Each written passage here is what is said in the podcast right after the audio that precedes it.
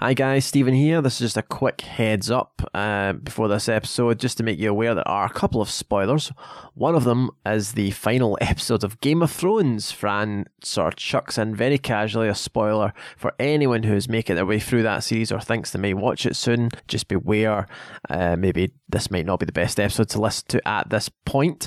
And also, kind of a Stranger Things season four end of uh, uh, season spoiler. It's not obvious. It's more subtle, but again again, something to tread lightly on. And as well as that, there's also during the Darkest Hour discussion a mention of the Queen. Now, just to make you aware, this episode was recorded a month ago before Her Majesty passed away. So, just to give you a bit of context as to, to why it's brought up in, in sort of present tense. And with that, enjoy the episode. Thanks, guys. Bye bye.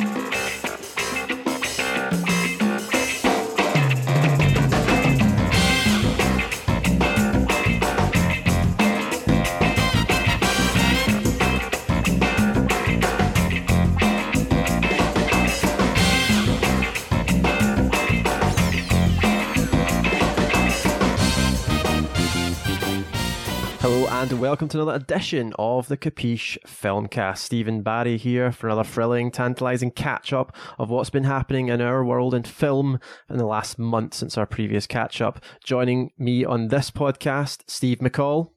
A very good afternoon to you both. And Francis Murphy.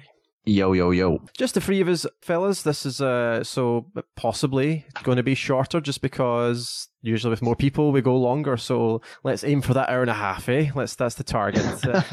so, yeah, so guys, you know, we know the score now. We've been doing these uh, for the last couple of months.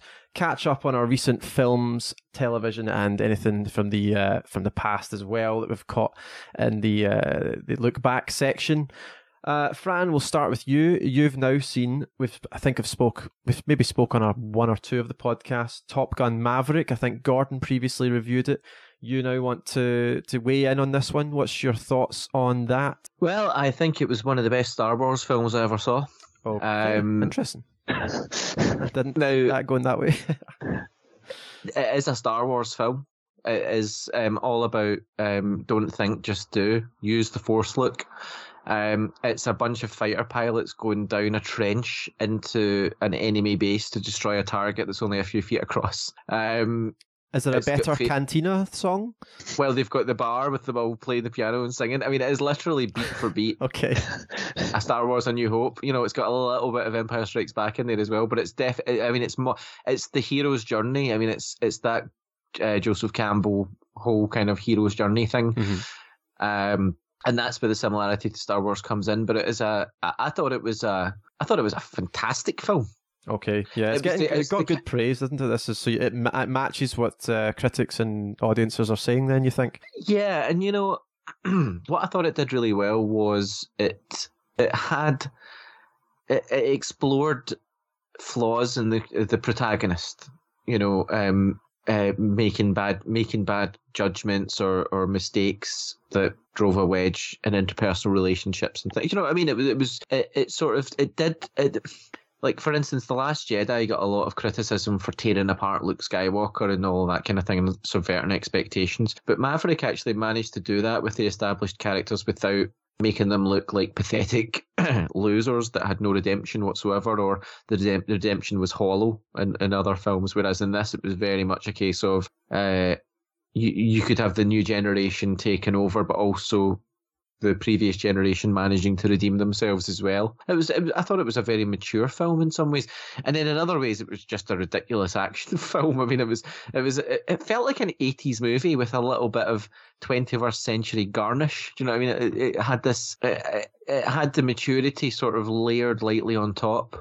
So it was great. I thought it was a fantastic film. Excellent. Yeah. I mean, I was supposed to go and see it, but I watched the original Top Gun for the first time and it did kind of sour me because I I do think that's overrated. I, talk, I talked about it in the previous podcast. Um, so yeah, I really should watch it because I, I am, you know, I'm hearing very good things about it, so it shouldn't have put me off. So yeah. But interestingly enough, I think watching it because I watched the original and went back, obviously watched that, and then went back to look at the original again, and it actually adds layers to the original mm-hmm.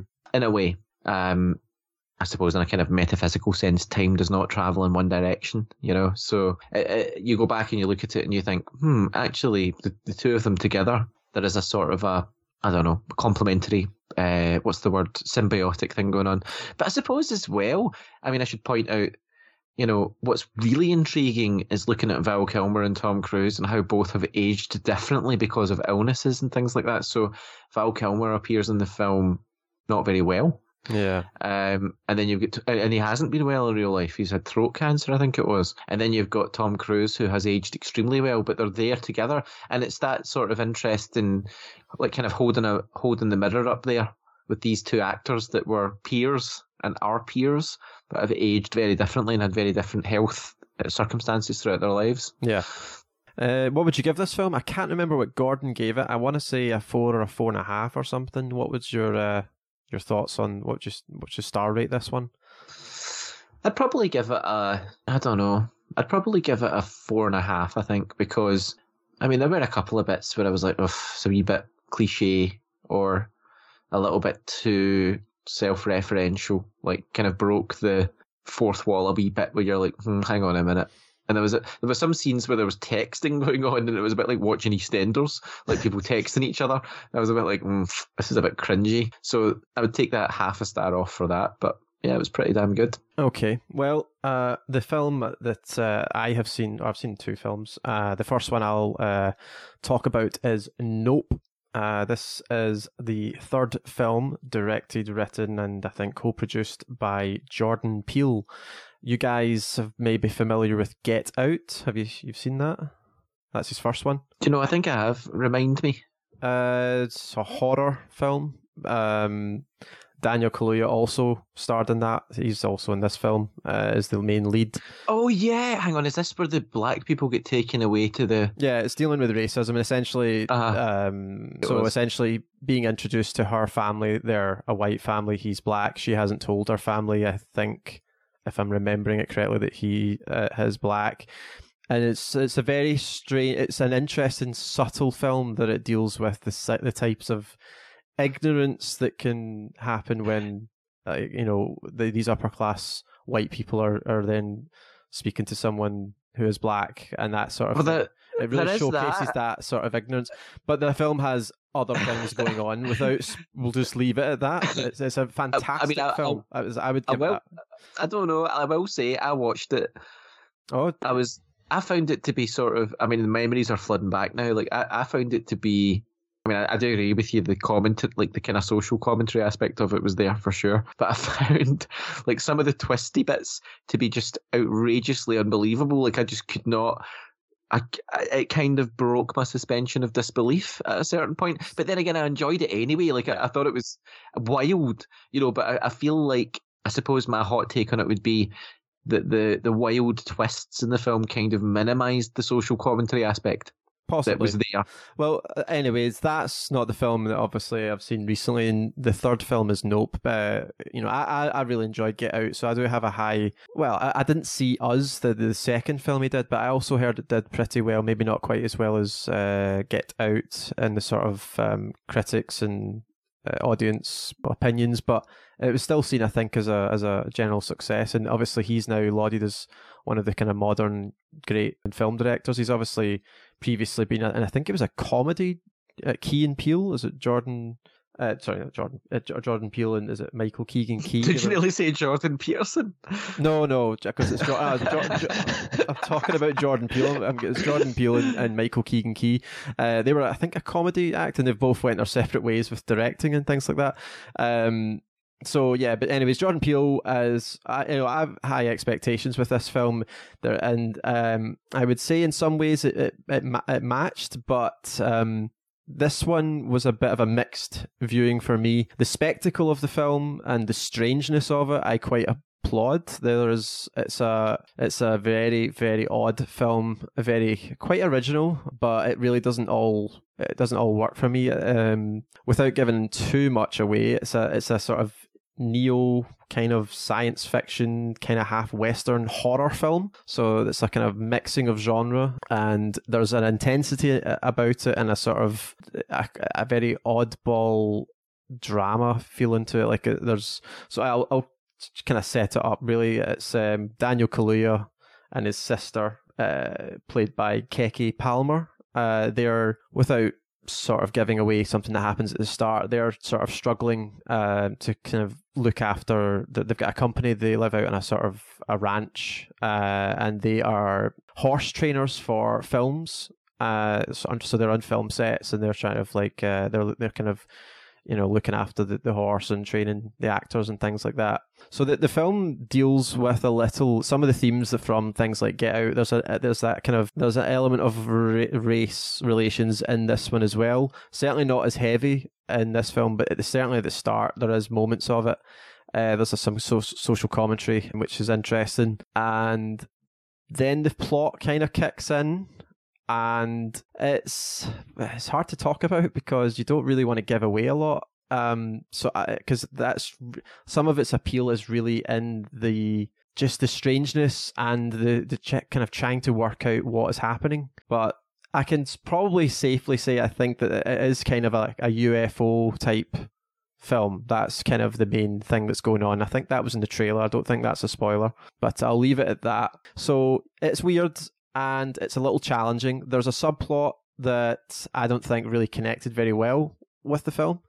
Um, with to do with animals, there's a scene that it kind of like goes back to the past and it shows you this. Well, it, it hints at something that awful, that tragic that's happened, and then it eventually reveals more of it. And it's a it's a really fantastic section, but it doesn't quite I don't think it connects very well. You don't know why it's actually in the film. Um, so it's just it's just strange. Um, overall, I would give it a three, and say that it's a film for people who certainly like Jordan Peele's stuff, but also can kind of there's a, there's a patience required, I think, for this and it would certainly put a lot of people off, I think, because it is very almost confusing. There's a lot of times you're like, what is happening here? um, so I don't know how that sounds to you guys.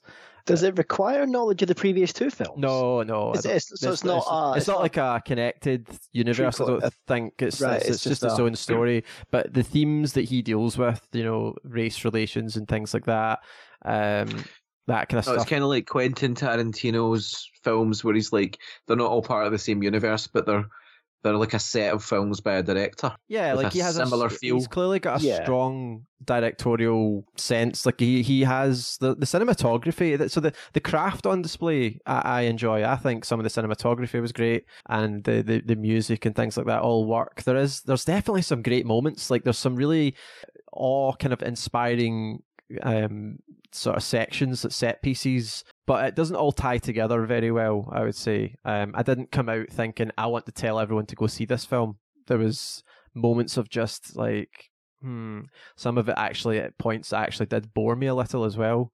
So it's it's definitely not the film. I mean, I'm looking online and it seems to be getting a lot of praise from critics for mostly being, uh, you know, a success. So it's obviously a kind of, you know, I might be on the like I, I think it's down to some you know, I don't know. I'm, I'm always... tolerance for weirdness. Well, I'm, I'm suspicious like of critics nowadays because I, I often feel that mainstream critics are judging films not solely on the film, but on who made it and what what kind of messaging is in there. So you tend to find that some films will get lower scores because they're not maybe as avant garde and then you get films that will get higher scores because do you know what I mean? Like like it, like it's like the theater reviews, like that you'll get crappy, weird theater plays, you know, that will come out that nobody understands, and they get rave reviews because they're dating. Yeah. Does that make sense? As, because they're different, not because they're good. That's kind of maybe a little how I feel about this film. That there's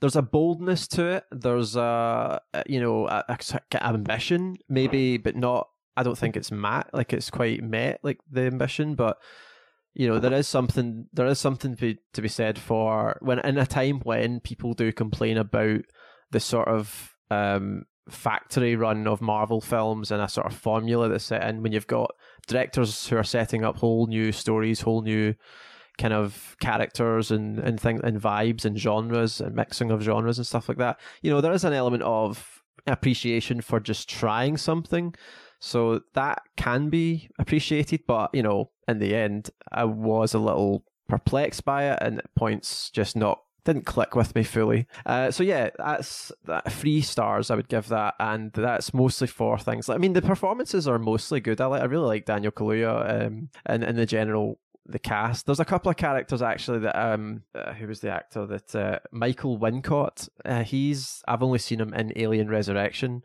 He has a really deep voice. If you've ever seen Alien Resurrection, it's it's it's comically gruff like and it almost is hard to take him seriously in this film because it's that same voice as soon as i heard him i was like i know that you know from that one film that i've seen him in um and he's in this he's playing a sort of cinematographer that they they try and use to capture what they're seeing. So, and it's just a little over the top. So, but anyways, that's his voice. So maybe that's a bit harsh. But um, yeah, it's it's yeah, it's it's a fine watch. Certainly, uh, it's not an easy watch in the sense of yeah, it's a wee Friday night brain dead. Look, put a film on. You know, you kind of really have to. It requires a thought process. Yeah. You know, I, I, tell you what. By the way, I get I, did I just disappear in the middle of my statement or something? Because my internet just. Uh, you died. weren't making a statement, man. You were. Um, you just disappeared. I thought I was. I was about. I, I genuinely started talking, and then I was like, "Hang on a minute, it's all gone."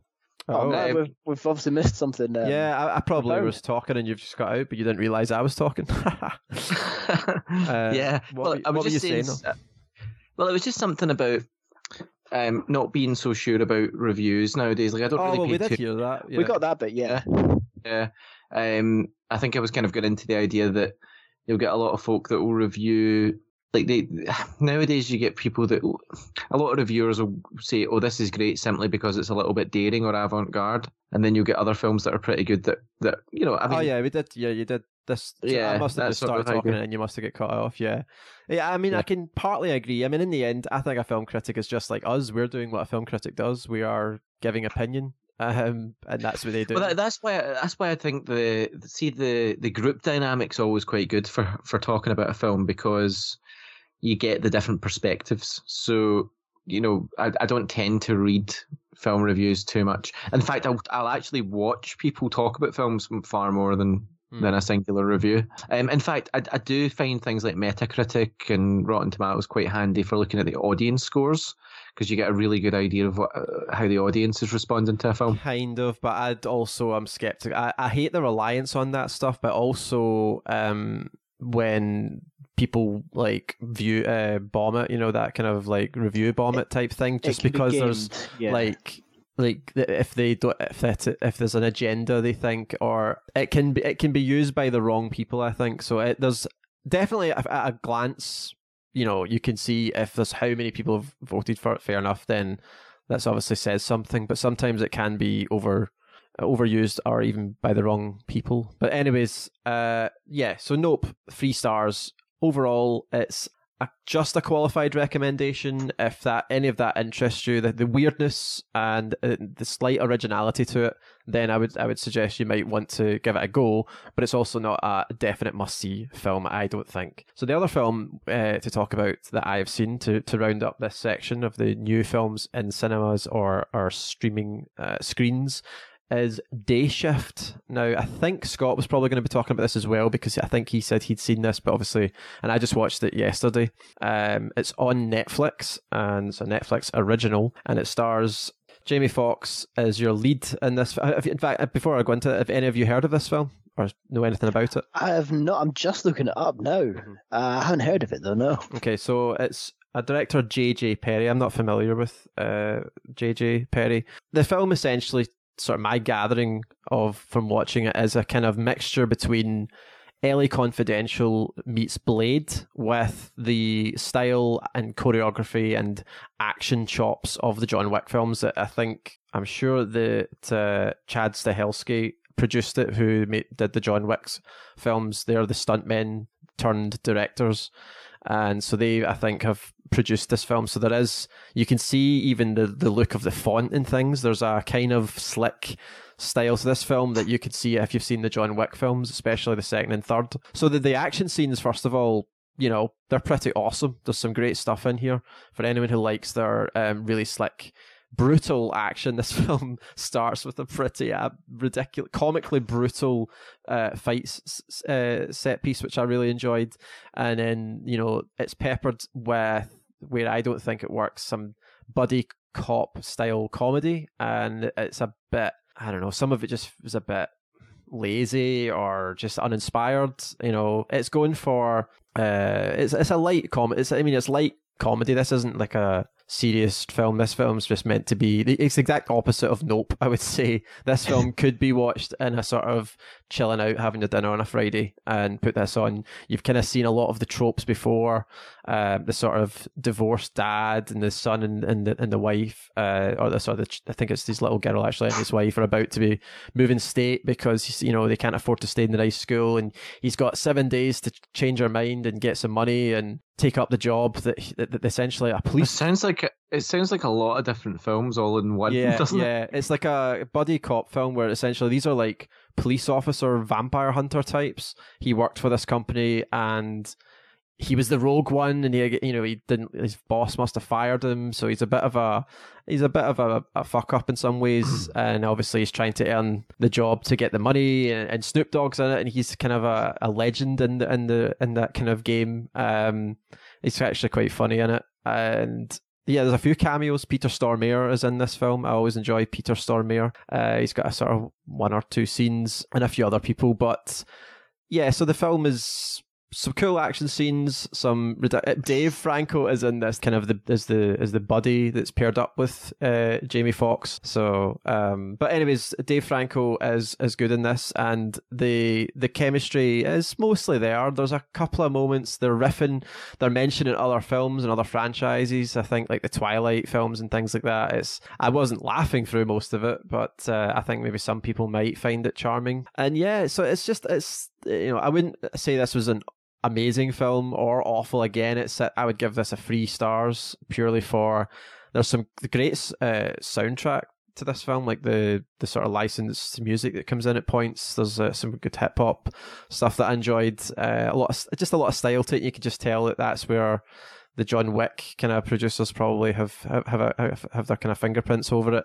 Um, and Jamie Foxx, yeah, I like Jamie Foxx. Like he's he's a good lead, so it's you know it's cool. The the the thing I would say though about this film is, despite all of its light, kind of just casual fun humor, there's a deep lore to this that I think might be a little much. Like there's, it's trying to set up clearly a world maybe for multiple films, which is where my cynical kind of head comes in and it's like ah you know there's no like obvious end bit where it's clearly it's going to be but they could easily have a second film with all the lore they've set up. There's multiple types of vampires the uber vamp and the spider vamp and the the uv vamp vamp which is some person that's been murdered by a child and they develop differently or something and there's multiple ways to kill them and beheadings and all this kind of stuff. It's like you know if you've watched buffy there's obviously a lot of lore to that but a lot of that is introduced over a full season whereas this is a you know a two hour film or less than that. Like it's it feels like a lot to try and i don't know. Somehow it seemed a little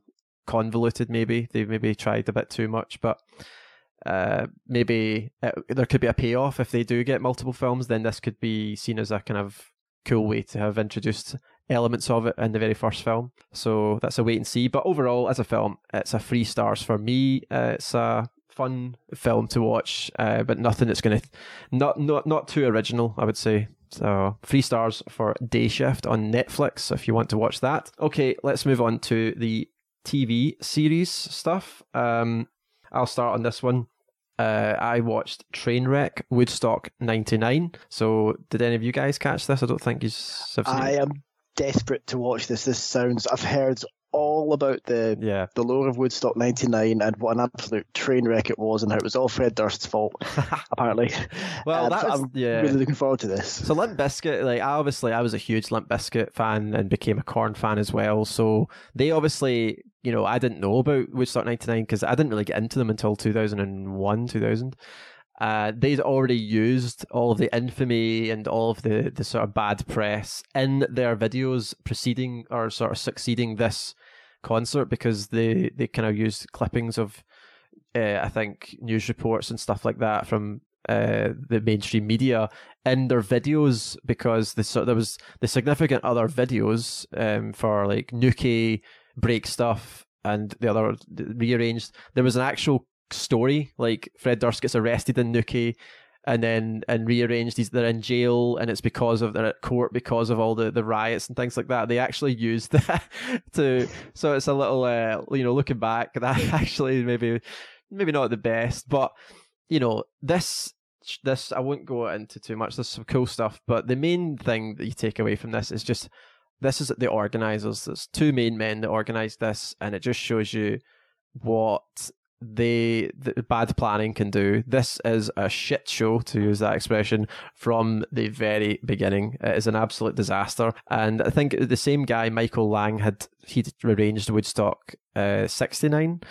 And I think they thought, well, he'll be fantastic for the for '99. He pushed for it, and a different time period. 99 was such a different time period from 69. The main mainstream acts, music had changed to become more aggressive. Uh, the nu metal scene was in full force at this point. Um, and they had they took on those bands mostly. There's obviously other bands, there's Red Hot Chili Peppers and Wyclef Jean and things like that. So there was a mixture of stuff, but the ones that were blamed were uh, the nu metal stuff. And yeah, well, it, it, it shows you the diff- like sort of capitalism in full force, making people pay insane amounts of money for water when it was a scorching like uh, weekend, but also the location was poor. It was on like a an air force base, so it was like hot tarmac.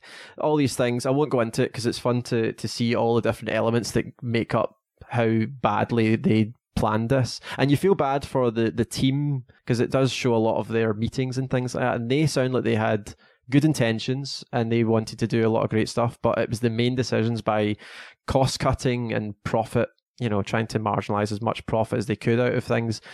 Uh, and they, they made some awful, awful decisions to uh, kind of, in some ways, quite tragic um, outcomes. But you know, as a free episode series, like it's it's it's really engaging, and it was fun to see that period kind of repackaged. You know, sort of, sort of like seeing it in that way, like how times have changed and you can look back at it being a fan of some of the music um so yeah definitely i would i would give that I'd maybe give that if I'm giving it a rating, I'd give it a five because I really loved it. It's only three episodes, so it's a strange thing, but it'd be five for me on that. It's, it's a definite recommendation for anyone who likes music, anyone who likes music documentaries uh, and things like that. So Yep. Did you watch the Fire Festival documentary? Yes. Is it is it kind of in a similar vein? Is it made in the sort of same kind of way? I suppose actually, yes. Yeah. Talking to people into cutting clips yeah, of yeah, talking heads. What it was like. And then it's yeah. showing you the footage. There's a lot. Like it. What amazes me is how much you know planning meetings are recorded and all these things. Like that's how these documentaries live and die by the footage that you can get. And they've got they've obviously did so much work to get everyone fans obviously people that attended the they've sent they've to have appealed to everyone to get all of their their clips. Um, but also the actual like the, the the the heads of each department would have meetings and they've got like their scouting locations and things like that. And it's you know all of this is on video which i wouldn't think if i was in a job to video that. Maybe that's a thing. I'm just I wouldn't know that, but I was going to say that sounds because I'm presumably these meetings will have taken place in kind of what 97, 98 ish if yeah, they were planning this for 99. yeah, so probably yeah late eight, 98 into early 99 when they're planning it sort so of thing. So it's not like the video technology was as easy to get a hold of as you know when we I guess someone setting up their phone, you'd have to mm-hmm. get a proper video camera. And yeah. so yeah, do they do they explain why they filmed their planning meetings? Were they expecting I know, to like, need to, evidence to, for something because it yeah. suggests. That... I, I, I actually don't. I don't think they do. I don't think they do. Other than maybe no, I don't. I, I can't think even why they would. Like, and that's why I'm all. That's the thought that always runs through my head. Like some of these Netflix documentaries, you know, like the staircase murder thing, and all of the footage that they've got, yeah. and all of their meetings with lawyers and things like that. It's like, you know, it, and break and um, making a murderer is another uh, famous example of just so much content out of all this filmed footage that you know that's what makes or breaks a story and, and getting made into a documentary. So it's it's, it's definitely intriguing in it, but it obviously is it makes really compelling watching, and I thoroughly enjoyed it. So. With Trainwreck Woodstock 99, I thoroughly recommend. I would, I would give it the five stars. And let's move on, Steve. We're just talking to you. Let's what? Uh, what's Dopesick then? Cool. So yeah, this is an eight-part series on Disney Plus. And basically, it's a dramatization of the true story of a pharmaceutical company in America that in the mid 90s released a, a painkiller that they marketed as a non addictive opioid. Um, and what this drug did was um, it was sold to sort of doctors. They tested it in small, sort of very rural, small town, what would be sort of derogatory, I suppose, described as sort of hillbilly towns first to test it out. And essentially, what happens is it was way more addictive than they advertised, but they kept plowing money into it. People got addicted, and you see this story from pretty much every perspective. So it skips around time a lot. It takes place kind of between the pharmaceutical company releasing the drug in about 1996, right up until I think 2012, which was the main court case, if you like. The makers of the drug or some of the representatives of the pharmaceutical company were eventually dragged in front of a judge um, and judgments were made on it. But you see the story from the perspective of the pharmaceutical company who are sort of hatching this evil plan to market this drug that they legitimately believe in, but everything is so twisted. They've managed to sort of twist the promotional materials and the sort of the government agencies that um, allow the drug to be made available to the public. The amount they sort of twist and plow yeah. money into and bribe people and stuff. And then you've got the the small town sort of doctors. So you've got Michael Keaton who plays a small town doctor who um he's great now. Is that Michael Keaton as in Spinal Tap and um, have I got that as in also? Michael Keaton is Michael Keaton Batman. Batman. Batman. Oh, Batman. Beetlejuice. Yes. I was wondering that. Yeah. No, no, I'm um, getting I'm getting mixed up with somebody else. Oh yeah, yeah, yeah, I get you now.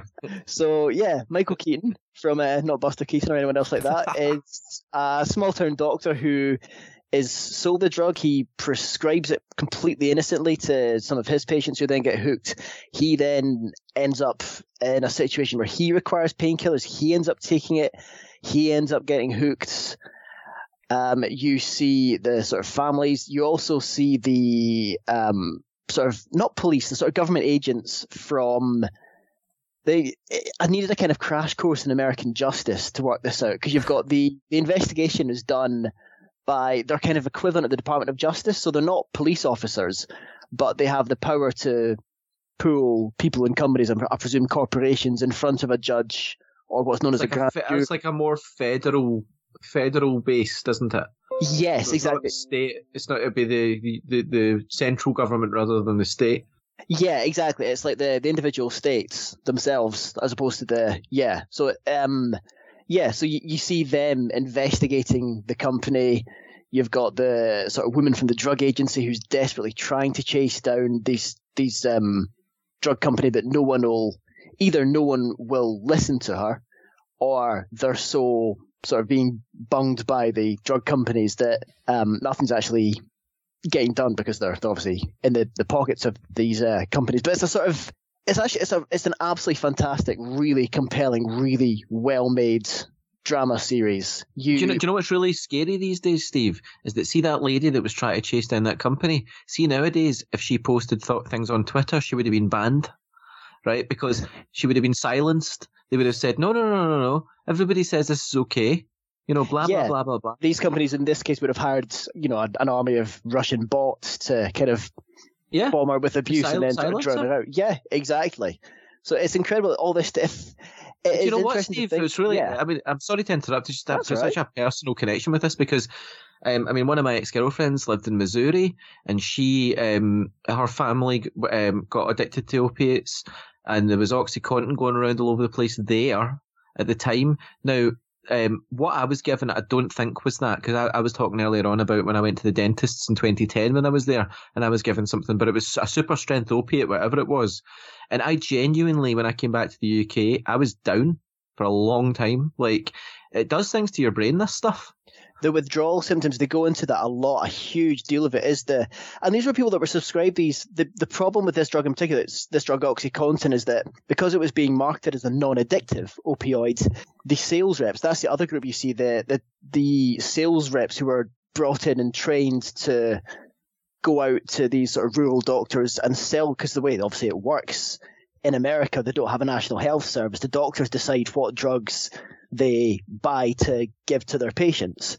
And these drug these um, reps were sent out with all this propaganda and told, you know, you don't want um, the uh, is it Vicodin, the one that was being used? Um, no, no, you want to use this opioid. mm-hmm. and it was being um, prescribed for you know toothache, back problems, headaches. That's exactly exactly exactly what it is. And and you know, the, I actually feel bad for the salespeople because you know, as much as they were selling it, they probably weren't fully aware of what. In some cases, they were doing. I'd imagine the documentary must have covered that. Yeah, well, you've got it. Does it kind of follows the? There's two sales reps. One who starts to kind of gain a conscience because he he befriends uh, Michael Keaton's character and gets really sort of worried about because his his job is to sell this drug to this doctor and get as much money as possible. And these guys were on massive bonuses. They were being effectively paid um, per milligram they managed to sell to the doctor. And they started selling, the company were making, despite the fact that this drug was so strong and so dangerous, they were bringing out, it started as 10 and 20 and 40 milligrams. Then they brought out an 80. Then they brought out a 160 milligram pill. And these guys are making an absolute fortune. So it follows one sales rep who is making a fortune, but then grows a conscience and starts to kind of become disaffected and sort of jaded by it all. And uh, what happens to him. And then you've got the girl who is really into it. It was like, I don't care what this is doing. I'm making an absolute killing here. I'm just going to keep pounding this stuff on people and damn the consequences. And that kind of, the, you've got this sort of battle between the two of them who are kind of, there's also, there's a love story between the two of them as well, but they're also obviously fighting over their consciences, which um, adds an extra extra dimension to the whole thing. Um, he's played by a British actor who I recognised in from a few things. His name escapes me, who I will look up. But um, the way the way I mean the way it's put together, it skips time a lot, but the way it does it, it doesn't feel too confusing. There are some films or TV series where there's a lot of time shifting and they're skipping from you know year to year and you start to get confused about where you are and when. But this somehow manages to bridge that really easily and at no point are you really confused. You're always kind of aware of what's happening at any particular time, and the range of emotions that you go through, and you know, central characters, the horrible stuff that happens to them, and then you've got the sort of redemption at the end. It's an absolute roller coaster, but it's it's such a great series. It's one of it's pro. It's one of the. It's definitely one of the highest rated series I think on Disney Plus. It's had a lot of um, good feedback. I think. What would you uh, give this? I'd give this a five yeah. easily. Fantastic. Would well recommend it. Okay, I'll definitely. And you know, I'm not I'm not the world's biggest fan of Disney as a conglomerate, but it is good that they're they're putting the word out about things like this. But I can tell you this right now: in five years' time, they'll be doing documentaries about some things that we're having at the moment. I genuinely believe that.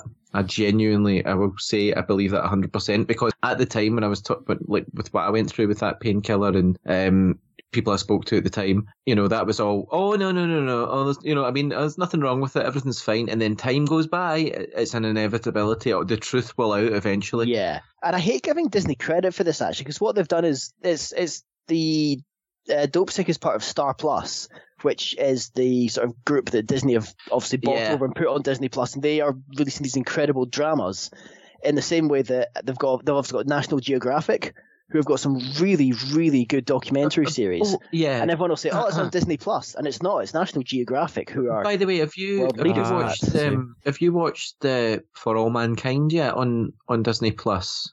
No, no, no, no. Yet. It's Apple. No, sorry, it's Apple TV. Uh, um, ah. I, sorry, it, it, when it, I think Star provides it to Apple TV, so I don't know if it's on Disney Plus as well. But I'd highly recommend watching that as well actually. Okay. Um, uh, so there you go. so five stars for Dope Dopesick. That's definitely a must watch. I'm adding that to my list of things I need to see. Definitely. I'm uh, going to watch it as well. Yeah. Sounds incredible. Uh, okay. I- am a huge Michael Keaton fan, so you had me there anyway. Um, Fran, tell us about Tales of the Walking Dead. Then is this? Okay. Is it, so what, t- is it? Uh, how many? is it a series? What have you watched? Is it a full season type thing? Um, yeah, I've watched. Well, no, it's it's coming out episode by episode. So I've watched um the first two episodes of it so far. Uh, and what it is is it's an anthology series set in the Walking Dead universe. So each episode, it's not like obviously it's not like a serialized thing where you're watching every episode and yeah, the same characters, connecting story type thing. Yeah, so uh, each episode is its own thing with its own characters, and I think it's great so far. Uh, you know, the, the first episode was kind of had a, a little bit of a love story comedy aspect to it in the midst of this zombie apocalypse, and then the second episode had a sort of paranormal time travel story. Wow, it was absolutely it was absolutely wild, and uh, you know they've got some great you know talent coming in you know, they had Terry Crews in the first episode. Um, Hang on, was great. time travel in The Walking Dead. Does it feel Uh-huh, yeah. incongruous to what you're familiar with? I mean, I only watched the Not first re- four seasons well- of The Walking Dead, so unless there is some Not sort of really. stuff like that. Well, I suppose the Walking Dead universe is so broad anyway. I mean, it's one of those things where the Walking Dead universe has had. In fact, I've watched the first three episodes. I tell a lie. Um, the third episode was going back to a character that was in the that group of folk that put zombie masks on. Can't remember Mm. what they were called, but uh, it showed you the kind of origin story of one of them. But the um, it was very much like the the Walking Dead has had elements of paranormal Right, maybe I've just. before. I mean, the zombies are a, a pretty out there Well, thing. It's not like it's the- that uh, you know the most grounded of things, but uh, time travel seems Uh, like a bit uh-huh. of a stretch. Uh, have you seen all of The Walking Dead? No, actually, um, I need to catch up with it, but I, I kind of fell away from it. I suppose Tales Tales of the Walking Dead, interestingly enough, is probably designed in a way to kind of pull in fans of the the general universe that maybe have become a bit bored with the the bigger story that was going up, like the, the narrative that's been running all this time. So you can you can dip into this if if you enjoy the zombie universe and you like the sto- the general sort of the world the world building aspect, then you can dip into Tales of the Walking Dead and watch that, and it's very fresh. I think it's a great show so far.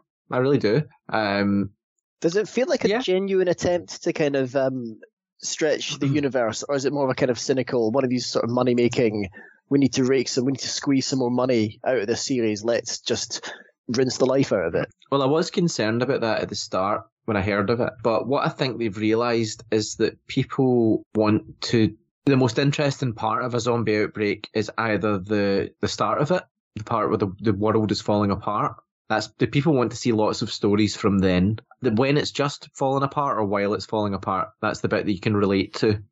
Right, we can relate to that because we can all see the world around us and think, "My God, what what would we do?" Right, so that's that that's there, right? And then there's also the far future aspect, which I think is going to be addressed in episodes. What's the world like 15 years later, 20 years later? You know, that that sort of world building future. The bit in between is the bit that's maybe not so interesting, and that's what The Walking Dead has been.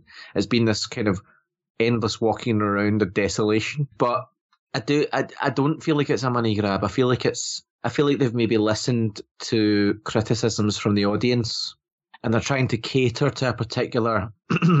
I, felt that way when I was watching it. I, I, I kind of felt like a certain itch was being scratched when I was watching these episodes. I was like, hang on, I'm really intrigued by this. Uh, I like the fact that the normal world is still a bit there in some of these episodes. I like the fact that it's a wee bit weird and they can be a bit more risky with the sto- storytelling because it's just one episode. I like the fact that we get to see the backstory of characters that we met further down the line. What were they like at the start, you know? So I have no doubt that there is an element of let's get some more viewers here or try to, you know, that's what the at the end of the day, that's what any TV show and movie is all about. There's they've got financiers in the background that want to make a return on their investment, blah blah blah, whatever. But I feel that whatever the reasoning behind it, they've actually come up with a really good product Okay, excellent. So in this case. that's the first few episodes of the first season of currently. I think is it uh, how many episodes is it? Is it just is it just a new thing? Aha, yeah, I'm not sure. I'm not, uh, to be honest, I'm not sure how many episodes there's going to be. But Yeah, um, I mean, obviously, I wouldn't be able to give it. I like, I wouldn't be able to give it any kind of rating at this point. I would just be able to say that I would recommend to watch Okay. it because the the episode's been great so far. So we'll possibly have more to say on that maybe in the next one a month from now, maybe. Okay, Tales of the Yeah. Walking Dead.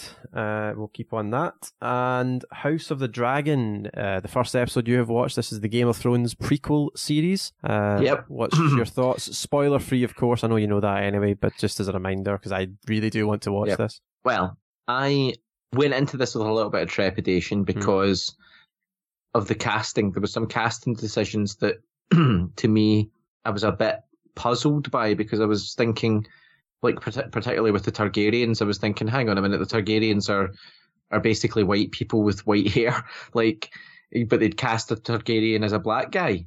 A black person, right? And I was a bit confused by this, so I did a little bit of research into it. I was looking into it, and it you know, turns out it wasn't it wasn't really a lore breaking casting choice. I think George R. R. Martin was involved with that in the process anyway. So I thought, all right, that's fine. So, but I was a wee bit concerned by that because I thought, I wonder, I wonder if they're if they're maybe casting retrospectively changing things. Will they change other things that worked in the universe? I was a wee bit nervous about that.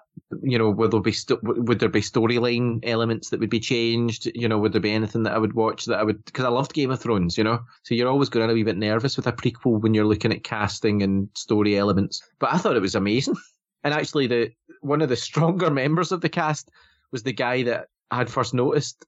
Um, the actor that I had I had been puzzled by who was appearing at meetings and things like that. And I thought this is a really strong character, you know. Um, but the episode, I thought it was, you know, I haven't, I actually felt a sense of elation and joy watching the episode because I was like, oh my god, Game of Thrones is back. The Game of Thrones world and the feeling of it is back. You know, it was perfect, hundred percent perfect.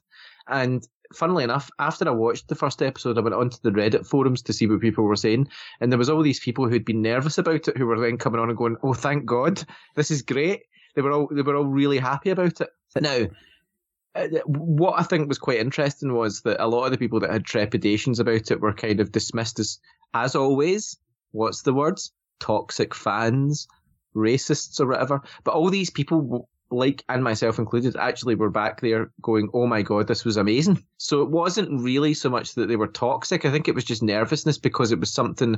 It was a series that people have got such an emotional um, attachment to, and I feel I feel like fan concerns are, are are dismissed so easily all the time, and and. Uh, you, you know the the sort of nuance of these people coming back and saying everything you know that they enjoyed it in the end and they were relieved. Like it's never that's never a headline, is it? Fifteen thousand fans that were concerned about the show now love it. You never see that on the front page of all the, the clickbait articles, do you? You never see that. Um, so, but is the series enough to rescue? Because obviously, a lot of the um, sort of fans, um, I'm aware because I was one of them, kind of got to obviously the end of Game of Thrones and thought, that was an absolute waste of time. What was that ending? That was ter- it, it really left a re- it left a bitter taste. I think. I, I was. So is this enough? Do you think to rescue that then? Yeah. Yep. Uh, I mean, I was unhappy with the end of Game of Thrones as well, but I mean, I accepted it as what it was. And I think the reason that the end of Game of Thrones, sorry, the end of Game of Thrones was bad was be- was that George R. R. Martin had never had not finished the books, and I think what happened was he was giving the story beats to the writers and saying this is generally what's going to happen, but it was all done in a rushed way. I mean, it was, it, you know, like for, for instance, Daenerys Targaryen's descent into madness to me was not realistic. Like there was there was other things that just seemed mad um, that were not satisfying. But this show, all of the best bits from your kind of mid run of Game of Thrones, that feeling of the the intriguing political meetings and the the sort of what's going to come next. Do you know what I mean? Like the kind of slower pace of the story is there. I think you will love it. Yeah. You will love it. The thing with Game of Thrones, um, so yeah, there's obviously a lot of things you can point at that are quite obvious. I think the the main the uh, forgetting their names, the directors and the main the main showrunners were sort of given the keys to I, the I feel, Star Wars I feel, films. I feel they, bad they for them. Yeah, they were. I think they were going to get a trilogy or something, and so they kind of felt they had to rush through Game of Thrones to get to that, and I think they never got the Star Wars films. I think. Uh, but I think also. I, I don't know. I mean, uh, the story would have ended when it ended, but I think I think what happened was that they could never be George R. R. Martin, and they didn't have the source material to rely on, and he gave them the beats. So I think the story would have played out the way that it did, but just at a different pace. Yeah, if um, that makes sense. The thing about the Game of so Thrones would... success, though, is the world building and the, the obviously characters and uh, so many things that make it great. I could list it all, you know, chemistry and c- casting, all those things, music, everything. But the main intrigue that you've said is what is you know got you back. That's in this is because it's not having to conclude the story. This is setting things up again, which has always been the strength. So the the ending of a, a thing like Game of Thrones, which was always every season ended with more intrigue. There was never really a real conclusion. There was always something to be followed, and so then to have to end the full season with that final conclusion and make give things the the kind of the Hollywood style happy ending or tie up all loose ends kind of thing doesn't fit with Game of Thrones, and that's where it, it, it yeah. didn't it didn't just yeah. didn't work. Like so, you know, it, it'll be interesting to see how they end this if they can do it. But maybe with the how the backlash from that, they will be very careful with that. Well, I, I think Game of Thrones should have ended maybe an episode earlier with them all burying everybody, and then and then a bit of a what if ending. Like I think Game of Thrones could have done with a what if ending where it was left to our imagination a little bit what happened, and I hope they do that this time around. But at the end of the day, we're going to have at least another seven or eight years of the Game of Thrones universe, and you know, we're going to be in our mid forties, feeling slightly upset when that's over, you know, and I'm I'm there for it. I mean, I, I, I the the new episode's out tonight. I'm going to have, obviously get a you know watch that tomorrow. I think I can I can watch it tomorrow. I believe I've got my way of getting a hold of it and watching it, but you know, I am looking forward to that. I'm quite excited uh, to watch the next episode. And the thing is, like, you know, like to go back to the casting choices and some of the, the stuff people were worried about with the lore, like, like I will give things a chance and I will love them if they're done well, like, like regardless. And I loved it, like, and do you know, I was so pleased to, to see the fandom embracing it as well because there was a lot of com- there must have been about there was 16,000 replies on the Reddit thread and there was every bit, of it when I was scrolling down was I was a bit nervous beforehand. I was a bit worried about that, but I loved it. I was a bit worried about it, but I loved it. I was a bit worried about it, but I loved it. And all of these people would have been dismissed as total cunts, right? On online by the, probably the showrunners themselves and everybody else, but they loved it. Like as soon as they saw the final product, they were like, "Yeah, this is great." Like I can believe it. Like fans will fans will put aside lower problems if the show's good enough. Like you know, you see it all the time. Like, for instance, in Breaking Bad, when Walter White blows up. Remember when Walter White goes to see Tuco and he has the bag of, like, uh, fulminated mercury and he throws it down and blows up Tuco's lair and then Tuco has to give him the money. In real life, if Walter had blown up that fulminated mercury, he would have been vaporized on the spot, right? But and, and most fans probably knew that, and, and anybody like watching that would think that's a bit implausible. But because they were bought into the story, they just brushed it aside. So fans will always be on your side as a showrunner or as a show if the product's good. And that episode was a five out of five episode, and I think it's boding, bodes incredibly well for. I mean, the the, the casting choices, the the music was incredible. The scenery, like you're getting to see King's Landing at the height of its power, you know, it's not a place with people walking about pouring like buckets of shit out their window onto the street and peasants. This is a city that's that's like that. It's almost like in the Renaissance period or something like that. It's incredible. Okay, like you will love it. Excellent. I would 100 percent recommend it. So five. Well, it's only you've only seen one episode, so again, it's not really a review as such, but certainly a, a strong recommendation so far. Well, I would give the episode a five out of five because okay. that episode yeah. was was I mean, I watched it twice. Like, I watched it once and then I watched it again because I was so amazed by how good it was. Wow. Okay. Fair enough. Okay. So, in fact, I'll give it a 10 out of 5 because I watched it twice. uh, I'm just going to very quickly give my thoughts on Stranger Things Season 4. I have now watched that season, but I think we've spoken about Stranger Things on maybe one or possibly two of these episodes um, when Scott had watched them, maybe yourself as well, Fran. Have you you've seen it? I take yep. it. Um, so I watched it recently, and I now know the uh, Kate Bush song "Running Up That Hill," um, yeah, which, by the way, it's, it's, really good. Like it's, I've heard the placebo cover, and I always like that, but now I like the original uh, more. Um, and what a chosen, what a well chosen song for for the show. Like it's just you know, I want to know what inspired that, but it, it's it's really good. Overall, I had initially I wasn't sure if I was involved. I liked the comedy of the series this season. Maya Hawke's character really uh, kind of annoyed me a little. She's clearly the comic relief. That's your thing. You're bringing comic relief. You got to say something that's funny and witty and in this kind of grave situation, and it kind of aggravated me a little. Um, but she has a couple of moments at the end which I actually liked. The more the show went on, the more I enjoyed it. Uh, they really concluded it fantastically. The episodes are long, like they're essentially like eight or nine like films, film lengths kind of stuff. Like most of them are an hour and twenty minutes. The final one is two hours twenty minutes. Um, you know, so that's like you know film length. Yeah, it's. Uh, I mean, I, I did find at times when I was watching it that I enjoyed it, and I really, I really did enjoy it. But there would be points where I'd be like, "Get on with it." a Like, come little on. definitely that's i could feel like oh this is why you know the, the, this sort of stuff would have been cut in the sort of traditional 45 minute episodes from the previous seasons like you know they've obviously thought well we've got another half hour to play with so yeah let's have this moment I mean, the the Soviet stuff, like the you know, there'd be bits where they were running about these camps and all that. It's like, come on, like you know, that is where like yeah I, I did think I think that the show might have too many characters, and it's obviously wanting to give everyone's perspective and let other people get the limelight and see how the chemistry works when they're suddenly with another character and stuff like that. Similar to how Game of Thrones did it, when it would mix up the pot and have other characters interacting and stuff like that. But it did get to a point where you're actually you know, it would switch to someone and you, uh, the the other group's perspective, and you're a little bored with the whatever's going on with that group. Uh, yeah, I'd be like, I want to go back to such and Uh-huh. such. Like, I want to see their bit. Yeah. But did you notice the bit, like, to go to the end of it? Like, did you notice how they're setting up for like a enormous conclusion? I mean, it's almost like a changed world. Yeah, so that is going to be. It doesn't feel like how can they have the tone of the usual? Because mostly they're light comedies. Um, It's almost like Terminator or something. yeah, Like it feels after Skynet. Like, yeah.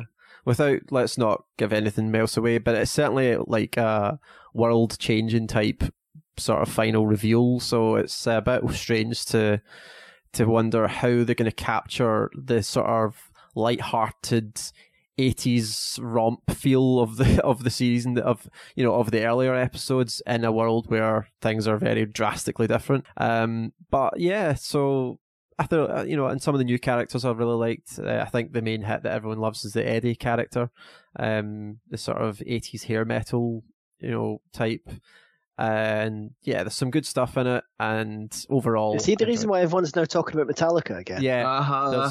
You know, and I spoke Yeah. to my uncle about this, and I was like, ugh, you know, kind of.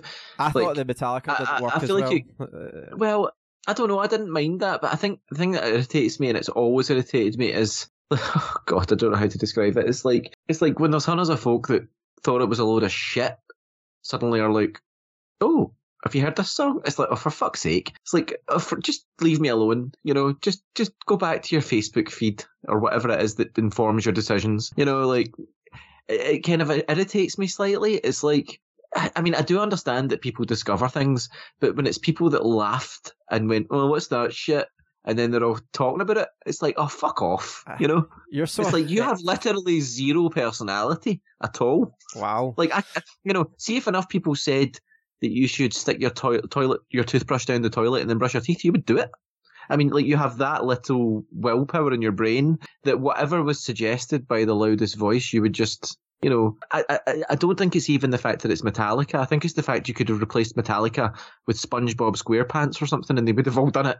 Do you know what I mean? It's like, So what? is- What is it? Someone in your feed who's like, you know, someone who is like a granny or something that's now talking about Metallica. Like, is that what you're annoyed at? That they don't, they didn't like it before or something? Like, what is it? I would never, I would never say who or anything like that. But it's, but I'll put it this way: it's not just me. I mean, I, I have, I mean, I'm a big Reddit user. I've seen thousands of posts about people saying my bully that used to put my head down the toilet in high school for listening to metal is now listening to Master Puppets. Do you know what I mean? Like, it's ridiculous. I would It's kind say of- it's, maybe you should, just, you should just get off Reddit. I don't know, I don't know, like- like I- it's just I don't know. It's just it's one of those things. I, I guess it's it's an inevitable. Uh, it's an inevitable. What's the word?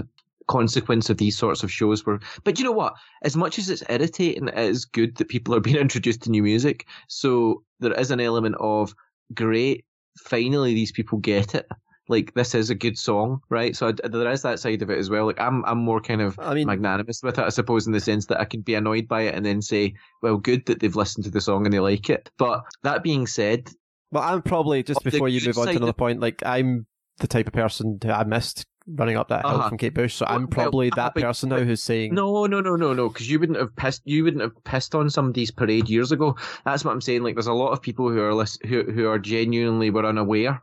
Who are getting introduced to great music now, which is brilliant. So that's a, that's a, a separate thing. So, um, I would never be annoyed by that because, I mean, there's, um, even today, like I'll I'll come across things that I've not heard before that are from 20, 30 years ago, uh, through some various means. But you know that's that's natural. I'm talking about people that would have like you know given somebody a wedgie and stole their lunch money and called them a dweeb for liking stuff. Suddenly being the biggest fan. That's an entirely different thing.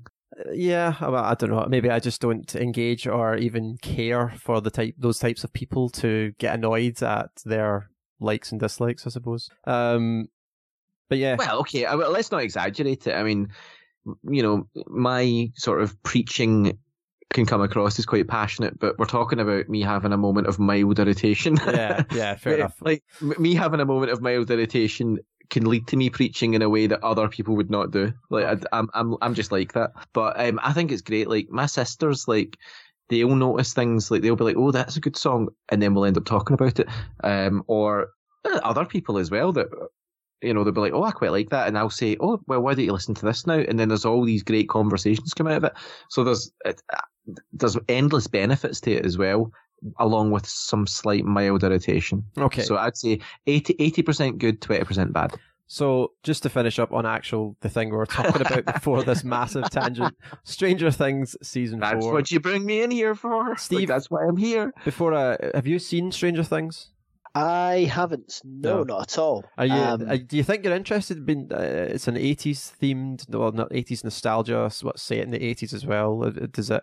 Does any of that? Yes? I don't know. It's it's the I suppose it's it's the sci-fi kind of element that Right. slightly puts me off because it's it's generally not my bag. Right.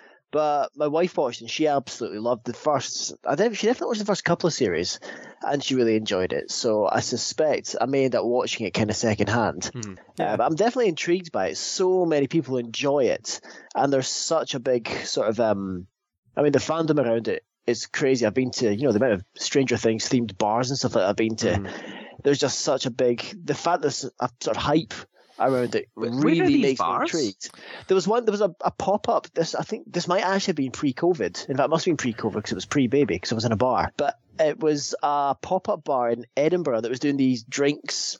It, it's a, a bar that kind of changes its theme every six weeks. It was a Game of Thrones bar at one point. I went to that, That's and then it changed and it became a Stranger Things bar, and it had themed drinks from the show. And there was sort of they dressed the um, the bar up with scenes from the show and stuff like that, and stuff was upside down, which apparently meant something. And um, it it just it's it, there's a lot of fun around it. Yeah.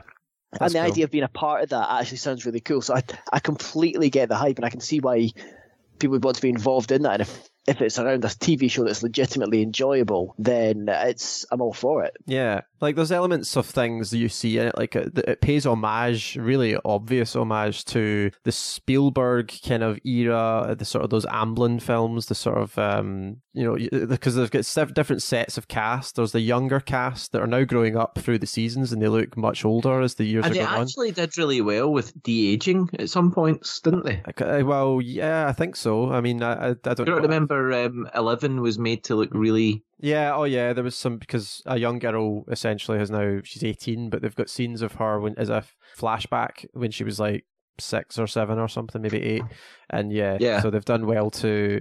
I mean, you can tell, but you know, it's still it's not very it's very well done. It is actually quite convincing. I actually thought for a while they just had a different actor who looked like her. Uh, so but they've obviously done quite a, a fair bit. I think I think they the- had the a budget- body double and they put the face on. I Yeah, think that's probably what they That's did. probably what it is because you can't. The technology you can do things like that now, and it looks great. The show looks fantastic. It's got a great vibe. It's got a great um, theme song. Like it's captures that uh, mid '80s so well. Um, just the general aesthetic.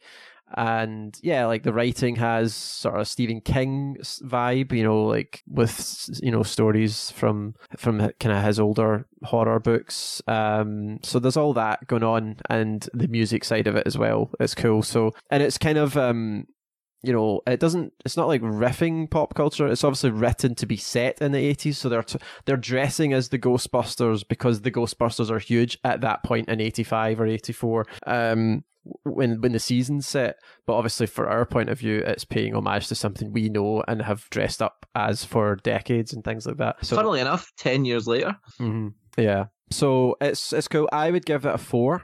Um, I, I don't think it's fully there. A little some pacing issues, just couple of little things, logic issues with some stuff. Um, but overall, it's very, very. I, I, would say actually all of them are four stars. I don't think I would I'd have given any of them a full five, but like they're all consistently well made shows and they're they're engaging.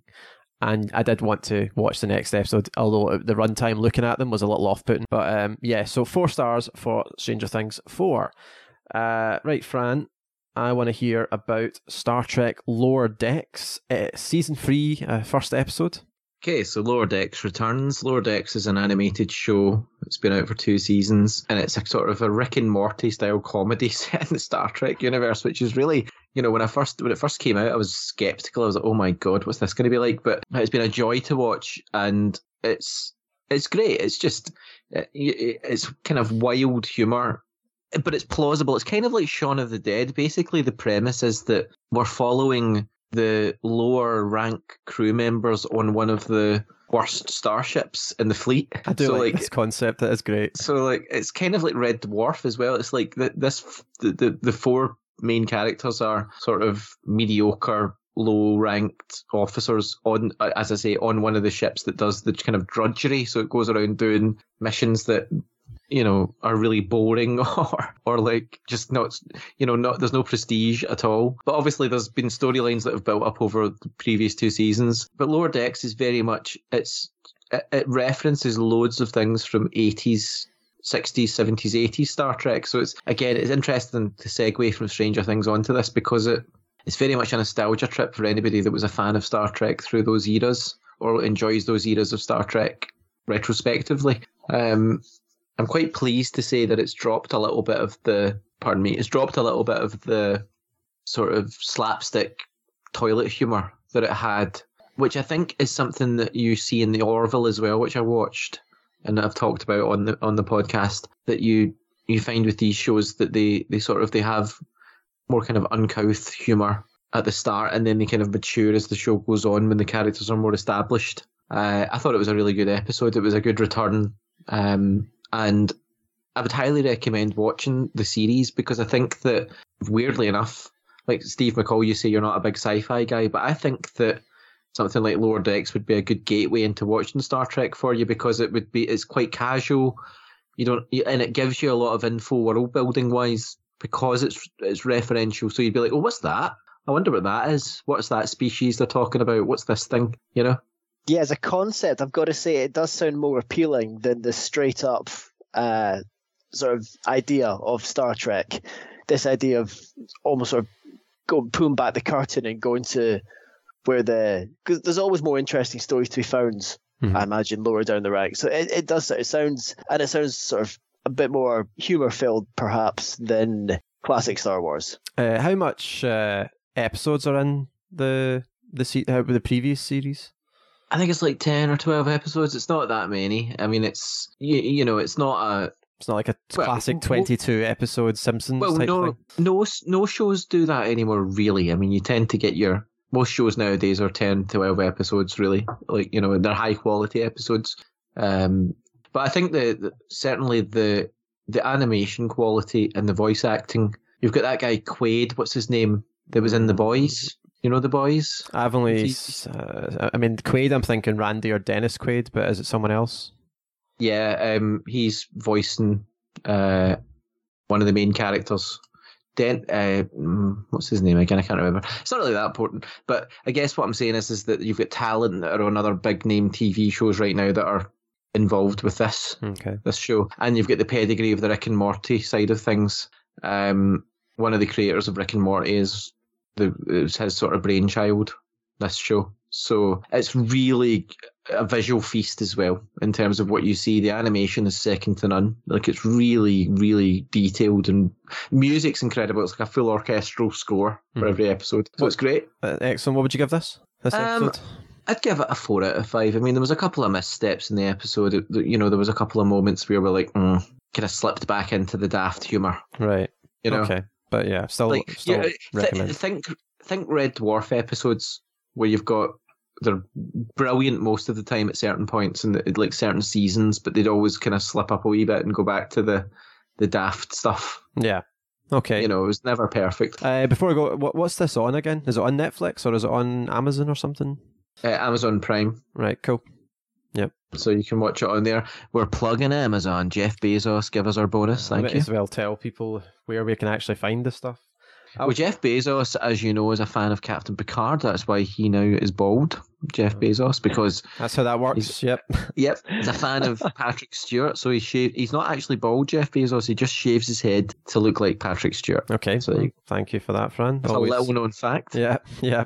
Very little known. Uh, final thing for this section, the TV section. You have seen the finale of Better Call Saul. I'm hearing good things about this, Fran, uh, without going to any spoilers either, because I've still to watch pretty much all of Better Call Saul. I think I've seen the first couple of episodes. What's your thoughts on how this is finished up? Uh, one of the best finales for any show I've ever seen. Um, I, I, uh, quite an emotional viewing for myself because I think I'd mentioned this earlier on, like in the green room before the start of the podcast, we were talking about how you know I, I sort of remembered sitting with you and Mark in uh, in your house talking about Breaking Bad, like what 12, 10, 11 years ago. Um, and Better Call Saul very much was a continuation of that universe. Also, I've got personal links to it in the sense that um, I started watching Better Call, well, I watched Breaking Bad with or a big part of it with an ex of mine, and then we watched the start of Better Call Saul. We watched Better Call Saul together until we split up. So when I'd left, for me, Better Call Saul was like a kind of a thread of that universe that, that sort of went over a huge period of time. So the end of it was kind of like cutting the cord of a link to the past, I suppose, in a sense. And funnily enough, again on Reddit, on the the uh, Better Call Saul subreddit, there was a lot of users saying the same thing that they were like, you know, this show has been with, or this universe has been with us since 2008, and you know, they were prior to the episode airing, they were worried about how it was going to be wrapped up. Was it going to be satisfying? And I do think it was one of the best concluding episodes of a TV show ever. Now, Steve McCall going back to Game of Thrones and the unsatisfying ending there. This was the polar opposite of that. This was an ending that it tantalized you with things that it didn't show. And It it, was almost so satisfying it left you wanting more. uh-huh, yeah. Uh, you know, it left it left the audience with enough material to to wonder about what really happened in the end uh, in the in the future, so that you could imagine yourself, you know, and also in a way, there's that sort of religious idea. The Catholic Church always says death is not the end. That kind of idea.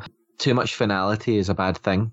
You need to be able to imagine something more, you know. And I think there's that sort of human need that goes beyond or a, a little bit deeper than than just the theory of writing and that sort of idea. And and it definitely did that.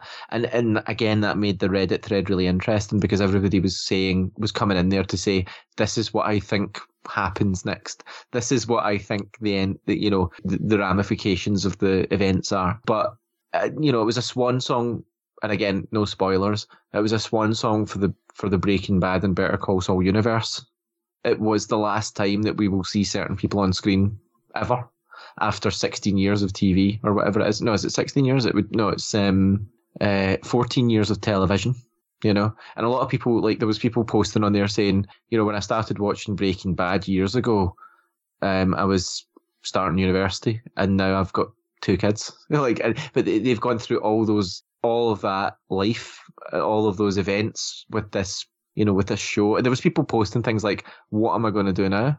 I've been so invested in these characters for such a long time, like mourning the end of it, you know." And that that's all of those human reactions. I think.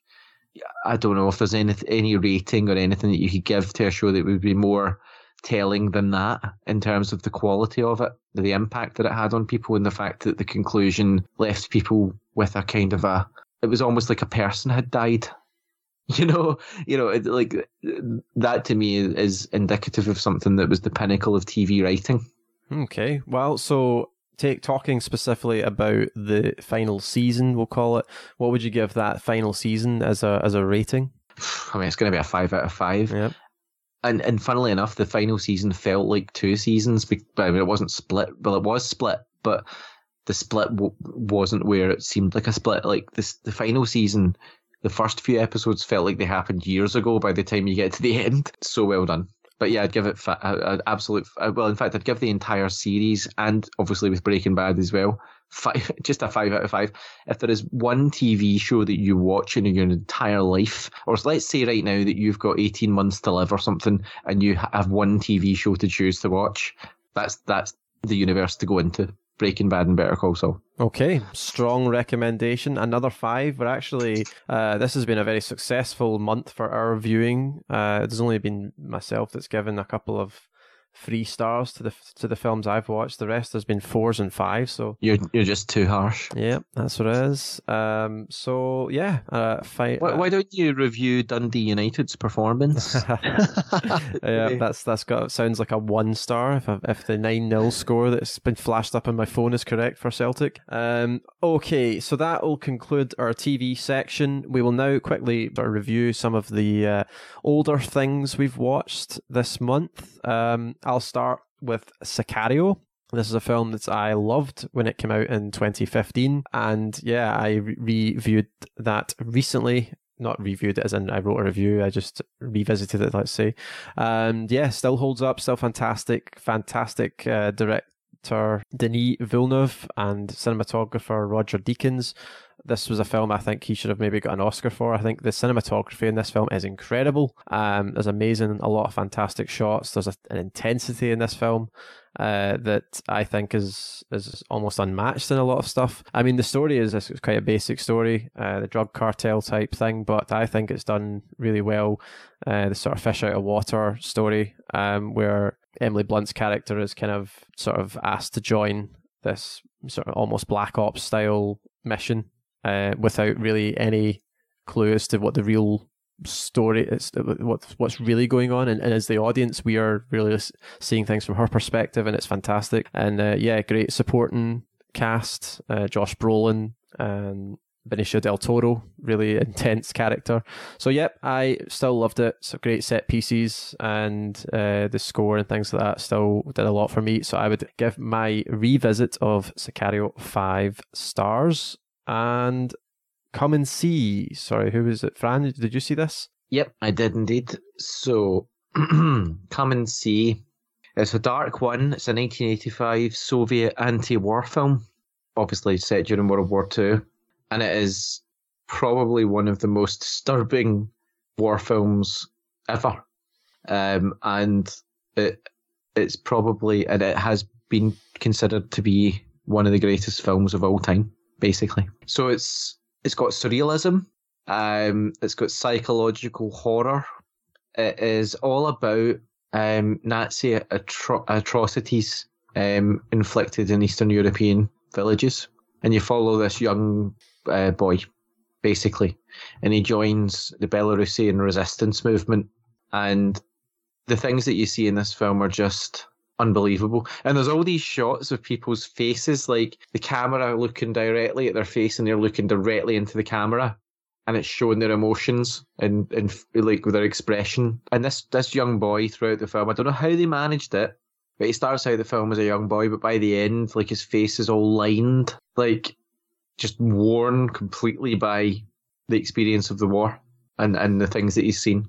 Um, I mean, for instance, one of the one of the scenes is he, he he's in a, a, a small village and everybody's there and they get pictures taken with the people that are in the village and all that, the resistance, everybody's all happy. And then he comes back, the place has been burned to the ground, and he finds one of the girls he spoke to earlier who'd been gang raped by Germans.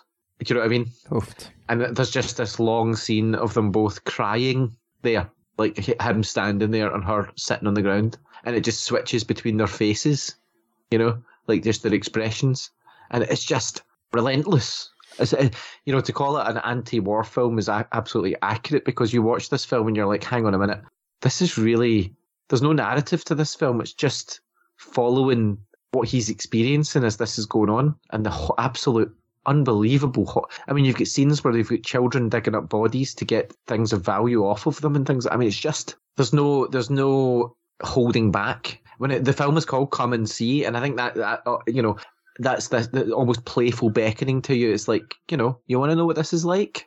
Mm. Well, this is what it's like. Yeah. Like this is the un, you know, the the the, the sort of unfiltered truth. And, and the thing about it though is this is a fucking film, right? So this film being as horrifying as it is is actually a filtered version of the truth. So you can only imagine what the reality would be. When was it released again? Uh, 1985, but it was um, censored for years, Oh, right. Okay. years and years and years. Uh, for eight years, it was censored, uh, and the film was finally put out. But it was just, you know, it's one of the most important films ever put out in terms of the, the you know, the the cinematography, the achievements that, that are there in terms of what it conveys, the the um the potency of this film in terms of getting across the the horror of that's that that environment what you know what what these people were experiencing So who was it censored by, and why? Was it the content or was it the messaging? um i think it was i think it was more i think it was the content rather than the messaging because the soviets were quite pos- positive with films coming out that denigrated the nazis and made the soviets have some sort of heroic resistance against them but i think it was the content you know things like the the gang rape scene and you know animals that are rotting away and you know just people being burned alive inside built you know i mean it's i mean it's not this is not a propaganda film. It's not a grand soviet victory film. I mean this is just a horror movie start to finish. So, uh, I mean, who was it made by? Was it because I mean, it's it sounds like the kind of thing that the Soviets or the the Russians or whatever would put out as the kind of um, you know the the West is terrible, we were great type thing. But it, it sounds like this is maybe bordering slightly more towards the neutral side than the complete sort of propaganda end of thing. Well, I, I, I think the co- the content of the film is so brutal that it, it's just it's just a disturbing film. It's a disturbing film, and I think you know it didn't. I think if it had some grand like cavalry march from the Soviets over the hill to beat the Nazis, it would have been released. But it wasn't like that. It was following a peasant, you know, and it did show, I suppose, the Soviets coming along and, and dragging these boys out their homes to go and fight. So they're they're uh, it was kind of unfettered realism. You know, it wasn't nobody. Were, there was no heroes. There were, Yeah. you know, it was just absolute horror. But it was um, directed by a guy called Elem Klimov, and I'm trying to remember the author, a guy called Adamovich. Uh, but yeah, it was eight years of censorship before it could be released, basically. But it was released in the Soviet Union, so obviously they were cautious about it. But they did put it out. So credit to you know one of the rare moments of credit to a horrible regime like the Soviet Union, but you know the film came out in the end. But then again, 1985 that was getting towards the the, the era of perestroika anyway. Yeah. I'm But it's a just reading up on it fascinating it's a fascinating film. I would I would I would highly recommend watching it. It's uh you know we're kind of going we're we often talk about films that are more for that are more sort of general consumption. This is one of those. This is one of those sort of seminal, lesser known by the general audience. You know, but is but is classed as one of the greatest films of all time, and that's a quote. you know, I've I've kind of researched into it as well. I researched it before I watched it, and I was careful before I watched it. Like I was a bit nervous to watch it. This feels did. redundant asking you, but is this a five star film? I take it, given some of the things you've said. Unquestionably, yeah. I mean, it's it's uh, yeah. I mean, it it, surpasses the medium of film. All right, so It that's that's probably not a free then. No, I mean it's it transcends. It's it's as important as a film like Citizen Kane. It's it's it trans it, without a doubt. All of the best directors in the world today and you, uh, since 1985 will have watched this film okay, and been informed and been informed in some way by it. Without a doubt, like like the opening of Saving Private Ryan, for instance, I have no doubt the brutality there was in some way informed by this Hmm.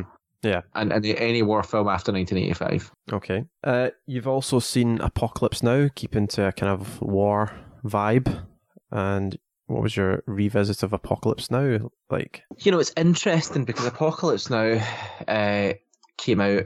Uh, when was that? That came out again, 1979. Uh, I thought So you're talking, you're talking about six years before. So it's kind of, it's interesting because Come and See. It was right about the same time I was looking into that that I, I thought I'll watch Apocalypse Now again because that examination of the Vietnam War was coming out round about the time that Come and See was being put together, I believe, or you know, or was being censored. Yeah, or whatever, round about that sort of time. And it's interesting actually that Francis Ford Coppola managed to completely independently come up with something that is an analog. Obviously, it's not as brutal and it has more comedic aspects, to black bleak humor, a bit more of a narrative to it. But there's a, but there's an, an analogous sort of thing going on here where there's a, a, a, a brutal exploration of of war and this kind of apocalyptic theme and this idea of the total breakdown not only of society but sanity. You know, where where the things that hold us together inside our own minds are broken apart, and there's a regression, which you you see in Come and See as well, but you see this in Apocalypse Now, a regression to an almost I don't know how to describe it, a sort of a, a savagery a sort of sacrificial society, you know, um, a, a, a, an abandoning of technology, a sort of a reduction of the human being down to its animalistic core, a sort of the strongest will survive, and the rest will bow down. You know, and, and, and murder is the murder and, and brutality are the currency by which we ascend in in, our, in in this social order. I feel like I'm getting really philosophical on this this podcast, but um, watching Apocalypse Now after Come and See was really interesting because it does make me believe in the idea of a sort of a a human subconscious, uh, a shared human subconscious, because this came out around about the same time as Come and See. It's but they would never have interacted. It's really interesting that, isn't it? That idea that people around the world might have had similar thoughts at similar times, you know, without even having met one another. But um, I did find the film to be a bit of. Uh, Come and See's a five out of five because it transcends the medium. I feel like this th- this film, as amazing as it is, failed a little bit. It's at times a little languid. It is, and I think is kind of, I think as well at the end. I think it's I think it's the fact that as the the film gets to its most interesting part and then drops it. Mm, yeah, it's quite right. a brief thing, isn't it? The the end interaction, yeah. I suppose.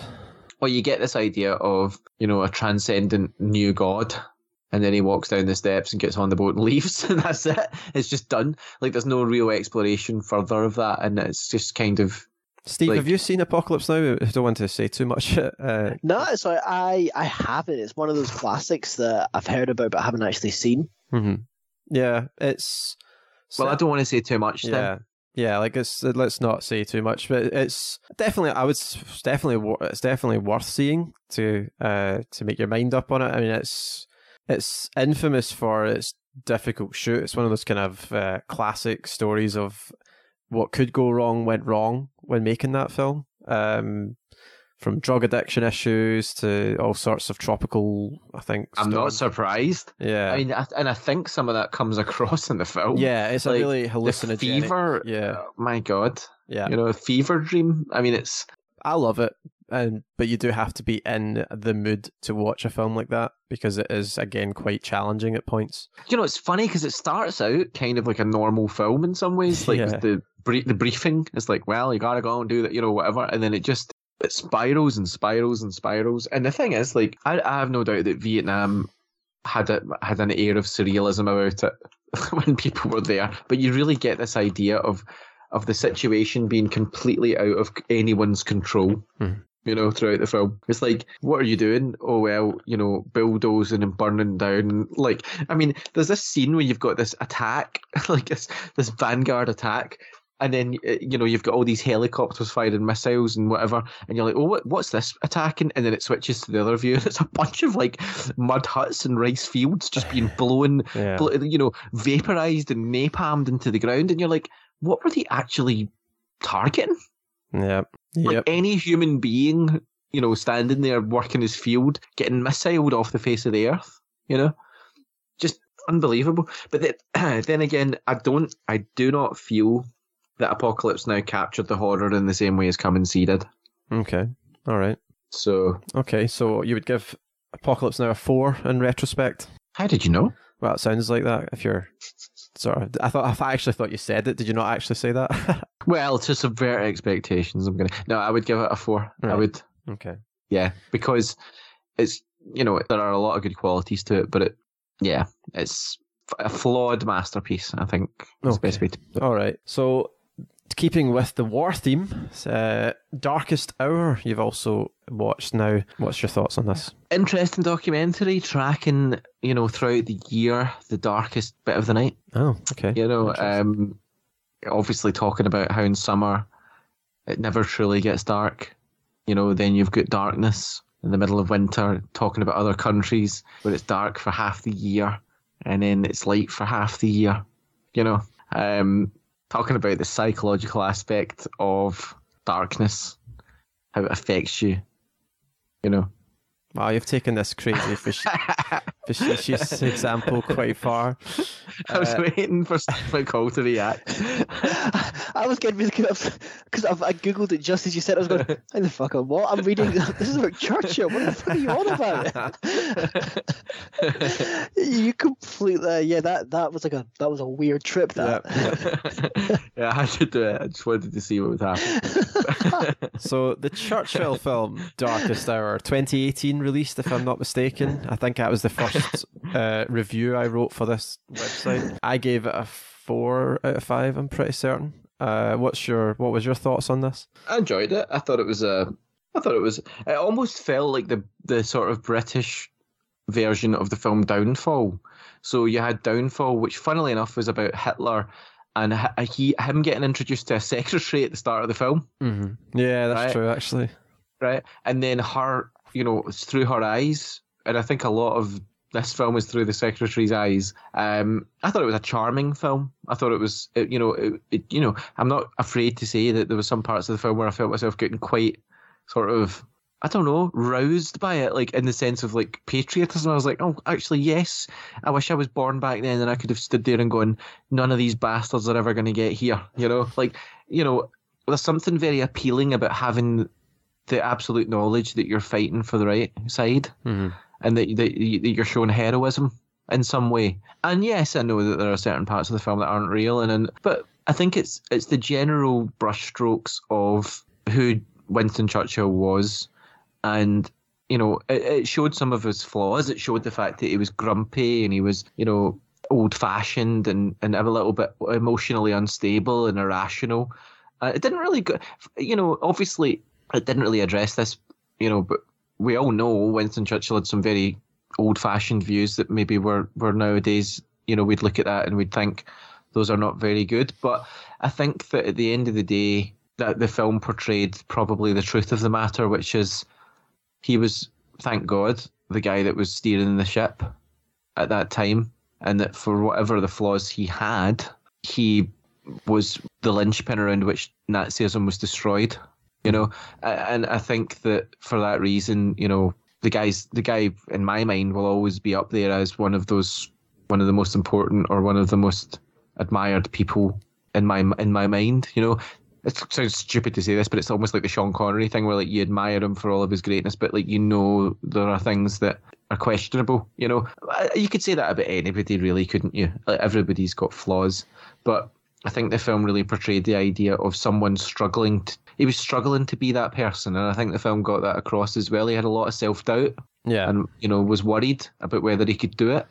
And I think I think that humanizes Winston Churchill a lot more than anything else. I think that's the thing that you look at it and you go, if I'd been in his shoes, I would have been worried as well.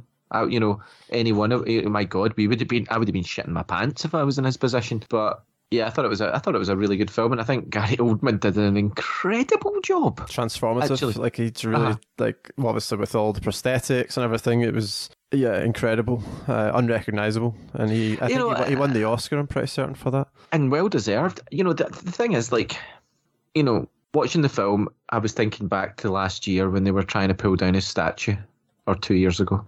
And I was just thinking, you know, watching the film and thinking back to that and thinking how ignorant people can be. You know, because if, if Winston Churchill had not been there, then it would have been worse. We would have had Hitler here and there would have been no black people or Jews anywhere, you know, if not for this guy. So it did make me a little bit sad to watch the film and think, I wonder what when uh, like if there is an afterlife, I wonder what the guy would think now to look down and think that all these people are calling him a scumbag. You know, like it was quite. I guess like retrospectively watching the film again after those events made me a little bit like I had a bit of an emotional response to it. Like I can understand why people would criticize him, but at the same time, you know, the alternative would have been so much worse. I mean, could you imagine if he had not been there to stand with all of his rough and readiness and all of his ignorance and all of his dogged t- determination to do what he did? If you know, and I think Gary Oldman really portrayed that. Like I, I didn't feel like I was watching Gary Oldman. I felt like I was watching Winston Churchill. Like I felt like a, you know, it was it, that, for the film to have that emotional effect on me and to kind of get me thinking those ways. It had to be convincing. Yeah. You know, There was. I thought it, I thought it was I thought it was incredible. Yeah, Really? yeah. It was Joe Wright directed it, um, and I think mostly captured because it's obviously it's a drama set in the war, so you're not seeing a war, but you know just from the they're hunkered down in these bunkers and making all these decisions in these like dusty offices. The the, the sort of and but the the impact these decisions are going to have, you could feel it just in the interactions and the characters. Like I love some of the, the interplay between the the secretary uh, Lily James's character. Ah, and- and she was him. great. Yeah, she's fantastic in it, and I think and, and like- do you know as well? She, she there was certain points where Winston Churchill took her to the board and was saying, "This is the situation. What do you think we should do?" You know, so he's got his secretary there and he's asking her, "What do you think?" And I could fully believe that Winston Churchill would have done something like that. He would have said to somebody because he was drinking all day. I mean, he, you know, he was he wasn't exactly like you know up his own arse in terms of not not being able to ask someone's opinion. But I think she played that secretary perfectly. There was a particular part where she was revealing that her brother or somebody related to her was over Uh-huh. there. yeah, You know, Yep. um, and it was it was really really well done. yeah, Like her, her her role was absolutely crucial to the film because it sort of it, it gave the stakes and interesting as well. Interestingly enough, it felt like a redemption story for Winston Churchill's character because there was a lot of reference to the mistakes he'd made in the past. yeah. It was it Gallipoli? I think. Uh, Yeah. It was talking about things that he'd done. And, oh, you know, is he going to be able to do this or whatever? And the fact that it was leading to another new disaster. Yeah. And the the interplay between him and Ben Mendelsohn, they have these sort of I don't know if it's weekly or bi-weekly meetings with the the king of the time, and uh, Ben Mendelsohn plays him, and I think there's some in amongst the sort of seriousness and the and the sort of drama um, of the story. There's these kind of subtle humor moments with the sort of different um, backgrounds between you know Churchill is a bit of a slob. He's you know smoking cigars and all that, and then you've got the Ben Mendelsohn is obviously playing you know royalty. He's you know sitting proper, you know, and things like that. And they're, the the interplay is hilarious. I remember really enjoying it. Do you know what's amazing to me, right? I'm just thinking about this the other day. The Queen the now, when Churchill was the Prime Minister again in the 50s, I think it was, Mhm. or he came back again for, for another term. Our Queen right now that we have swore him in to do his job and then saw him go. Isn't that mental? Yeah, Like for the like like when you think about that, like I, I just kind of dawned on me when I was watching the film. I was thinking it seems so remote now, but you know there are people around today who who were adults, you know, who interacted with this person. You know, Stephen Dillane's good in the film as well. He's obviously Stannis in Game of Thrones. He's um, Halifax. oh this film. yeah, Halifax. Yeah, I mean, I don't think Stephen Dillane could play a good guy just from seeing him playing Stannis and in Halifax. He's so scheming. He's he's perfectly cast in this film. well, there was an element of Game of Thrones to it, and I think actually, um, you've seen this in The Crown as well. Uh, there's a kind of a because uh, is it Charles Dance has been in The Crown as well. He he's played a I character. so. Yeah. So you you've got you in these sort of British uh, political, like older political or kind of um, shows that deal with the monarchy. You tend to find this sort of Game of Thrones thing has crept in, which is amazing. It's great, really, really good. Okay. So you would give it. What did you give Darkest Hour? Hmm. Bear in mind, It's funny- I- it's funny 'cause I wrote haven't- the first review for Capiche, and it was a four star review. Well, that's the thing because I've not I've not talked about the downsides of it. I mean, I, I would give it a yeah. I would give it a four because I think that there is at times an overabundance of uh, what's the word I think. I- sentimentality. Yes, that's actually how I docked it for that. There's a section I don't want to give it away. Steve, have you seen Darkest Hour? Again, No. not no, I'm It's- not. There's a moment in the film that is completely fictional that doesn't happen. Apparently, there were stories that Ch- Churchill would just, you know, saunter out of Parliament and just go on trains and meet with the public and things like that. But there's a there's no like one moment. But the film fictionalizes a kind of him, which is okay, but I it's know, also but this, the the sentimentality. The word you use is completely Yeah. correct because it creeps in and it's a little almost cheesy how it's done. uh, and it breaks to me some of the the well built up. I don't know Re- realism. Yes, that's what it is, and so that rubbed me the wrong way. Just seeing this scene that was a little overly done to make him make a you kind of then makes a final decision on his, something he's going to do because of some of the interactions with the crowd. And I get the the sentiment behind the scene, and I think it just might have. I think it could have been written better, and maybe I don't know. It, it it just kind of that was the moment I was like, ah, didn't nah, that wasn't quite as good as the rest of this film. So that was why I, docked it a full star. But it's still a good film with great performances all round as in the cast. Uh, okay, last film, Fran. So you gave it a four for Darkest Hour. So I, again, still we're keeping with mostly fours and fives. The Other Guys, final film for today. Fran, you've revisited The Other Guys. What's your thoughts on this one? right. Well, let me take you back a few years when I was with one of my exes and her mum and dad. Right, and we were, we were, sitting there thinking like they'd come to visit, and we were like. They were staying for the weekend, and it was now that way. When you get to a certain point, you've done a few things. It's like we'll watch a film together, and we were trying to decide what to watch, and we just stuck on the other guys. Right now, we were watching this film, and I, I, I, it's a Will Ferrell film, right? So it's Will Ferrell and uh, Mark Wahlberg playing cops, and I was watching this and I was like, I was slightly confused by it. I was kind of watching it, and at a certain point through the, through the, the watching of the film, my ex's mum started kind of laughing, and then I started laughing, and then we just could not stop laughing throughout the rest of the film. Right?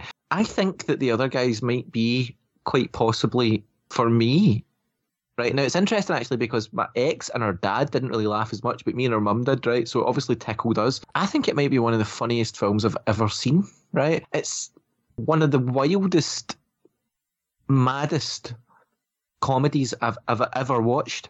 It goes beyond the line so many times. like with what it does, it's got old ladies delivering lines of pure filth. It's got um, husbands trying to get their wives to sleep with another guy, like, chasing them down the street. It's got people committing suicide by accident.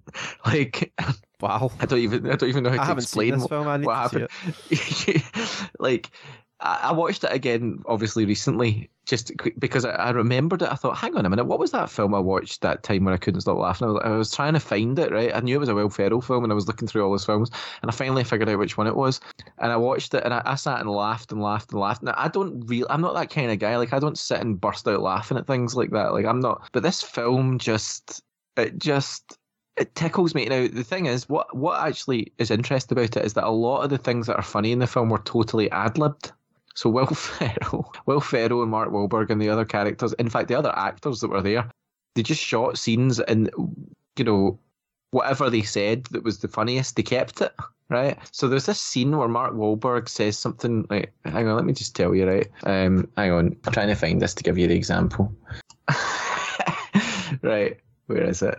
Uh, so Mark Wahlberg says, "No, I don't like you. I think you're a fake cop. The sound of your piss hitting the urinal, it sounds feminine, right? If you were in the wild, I would attack you, even if you weren't in my food chain. I would go out of my way to attack you. If I were a lion and you were a tuna, I would swim out in the middle of the ocean and freaking eat you, and I'd bang your tuna girlfriend, right? Oh. And then Will Ferrell's character comes back and says this this response where he's like, "Well, a lion swimming in the ocean, lions don't like water," and then he goes into this whole thing about how the lion wouldn't survive in the water, and then by the end, he's talking about how the the tunas would have created an entire society to draw oxygen from the surface to attack the lions, right? It's just, you know total insanity, right?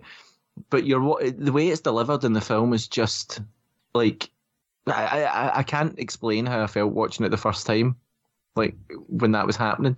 I was I was just like, what is this?